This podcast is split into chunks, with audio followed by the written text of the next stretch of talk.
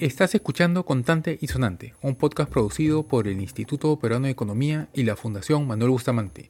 Yo soy Hart Gieser y hoy vamos a hablar de cómo más libertad económica ayuda a sobrevivir a las tradicionales picanterías arequipeñas.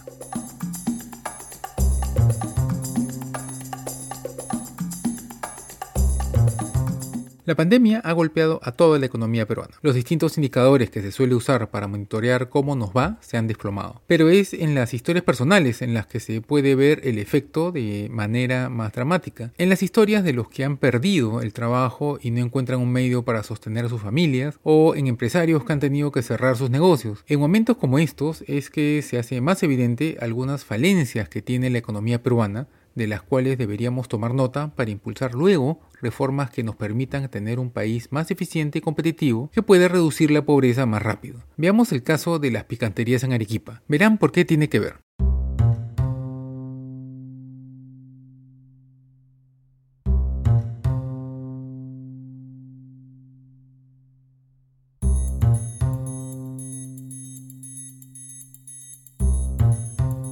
Arequipa la ciudad blanca, ubicada a 2.500 metros sobre el nivel del mar en el sur del Perú. Reportaje de Deutsche Welle en español de febrero del 2019. Sus platos típicos, potajes, guisos, caldos o chupes, se sirven en los restaurantes tradicionales llamados picanterías.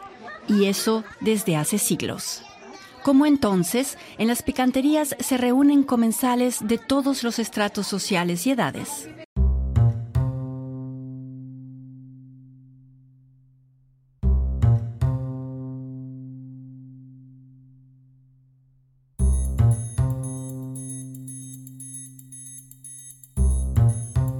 La temporada de la pandemia ha estado cerrada. María Teresa Zamudio, dueña de la picantería El Cogollo Arequipeño. Mientras que estaba prohibido las salidas, no se, no se usaba la, el local. junio se reabrió ya que podíamos salir, ¿no? Empezamos vendiendo un concho de, chicha para el adobo. Se vendía para llevar a su domicilio y preparaban su adobo. Hasta que dieron que hagamos los protocolos, que hagamos todo el MINSA solo estamos trabajando cuatro personas. Es familiar, ¿no? Mi esposo, mi hijo, yo y mi hija. Bueno, estamos sobreviviendo, estamos trabajando para sobrevivir nomás, pues, ¿no? Porque hoy mismo nadie está ganando. Para sobrevivir, comprando, pagando, comprando, pagando, así nomás estamos estamos explotando, ¿no? Con mucho esfuerzo, con mucho sacrificio entre, entre la familia. Estamos sacando adelante la picantería.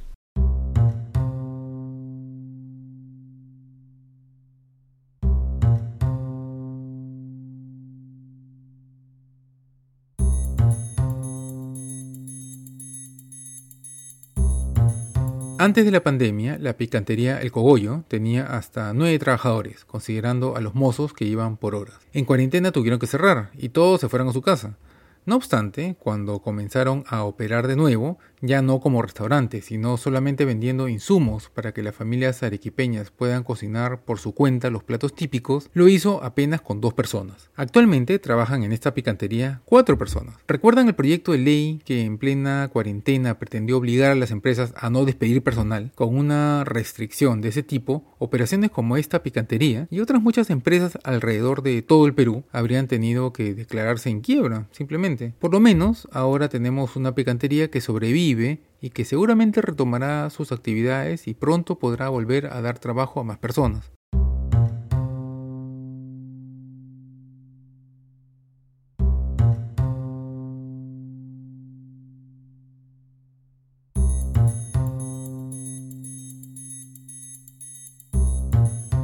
si queremos ser eficientes, crecer, reducir la pobreza, para ello el derecho debería facilitar que los recursos pasen de sus usos menos valiosos a los usos más valiosos. Desde el tema más simple, como una licencia municipal, hasta el tema más complejo, como, por ejemplo, el uso y la transmisión del espectro radioeléctrico. Mario Zúñiga, Senior Manager en Ernst Young Low. Una cosa curiosa, cómo la pandemia nos ha, nos ha hecho ver que algunas regulaciones son necesariamente complejas Cuando se dio la pandemia y muchos restaurantes pasaron a ser bodeguitas o minimarcas, por ejemplo, eh, la Municipalidad de Miraflores sacó una norma para que mientras dure la pandemia el cambio de giro sea automático. Pero la pregunta es si funcionó en pandemia, porque no puede funcionar después. Eh, en el tema laboral también, ¿no? Debería haber la mayor flexibilidad posible para que uno ingrese y también salga del mercado laboral. Pero lamentablemente la intervención del Estado sí es excesiva más de la que se necesita. Y lo que se hace, lo que se termina haciendo lamentablemente, es más que proteger a la persona, se protege al puesto de trabajo, como si uno fuera dueño del puesto. Y eso lo que hace es encasillar los factores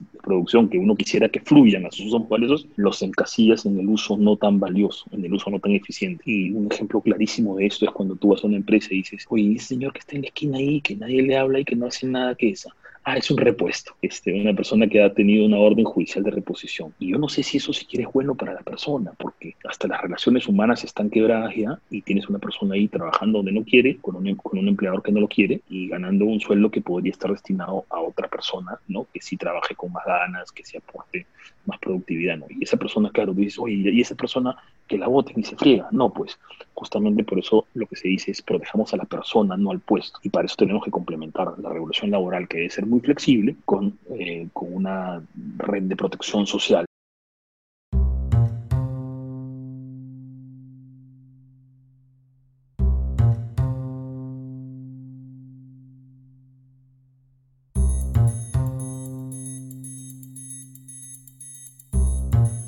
Lo que queremos es que la economía sea lo más productiva posible, lo más eficiente y más competitiva de tal manera que genere la mayor cantidad de riqueza posible, de tal manera que haya más para repartir entre todos. Básicamente, así es como reducimos la pobreza de más del 58% a casi el 20% luego de las reformas económicas de los 90. Pero ese proceso se ve interrumpido si no nos dejan seguir siendo eficientes. Y parte de esa eficiencia viene de la habilidad del empresario de colocar sus recursos de tal manera que le rindan más. Tomen en cuenta que las empresas tienen recursos limitados. A veces nuestros políticos operan como si ese no fuera el caso pero consulten con cualquier amigo o pariente que tengan, que haya tenido o tenga una empresa. Los recursos son limitados. Estamos hablando de capacidad de endeudamiento, de ingresos por ventas, dinero que ponen los inversionistas. Si uno considera todo eso, independientemente del tamaño de la empresa, esta tiene un límite. ¿A cuántos recursos tiene? Si no le dejas a esa empresa decidir por su cuenta qué hace con esos recursos, no le estás dejando ser eficiente. Hay límites a ese razonamiento, por supuesto. No le puedes dejar contaminar a su voluntad, por ejemplo. No puedes emplear menores de edad. No puedes comercializar drogas sin permiso. Todo eso tiene sentido. Pero para lo demás, el empresario debería tener libertad de hacer con esos recursos lo que considera mejor. Y en el caso del Perú hay muy poca libertad. Solo tomen en cuenta esto. Cualquier trabajador que es despedido puede ir a un juez y pedirse repuesto listo, se dan cuenta. Un juez termina decidiendo sobre el uso de los recursos de la empresa por encima de la decisión del empresario, que es dueño de esos recursos. Y así se limita la eficiencia de la que estábamos hablando al comienzo.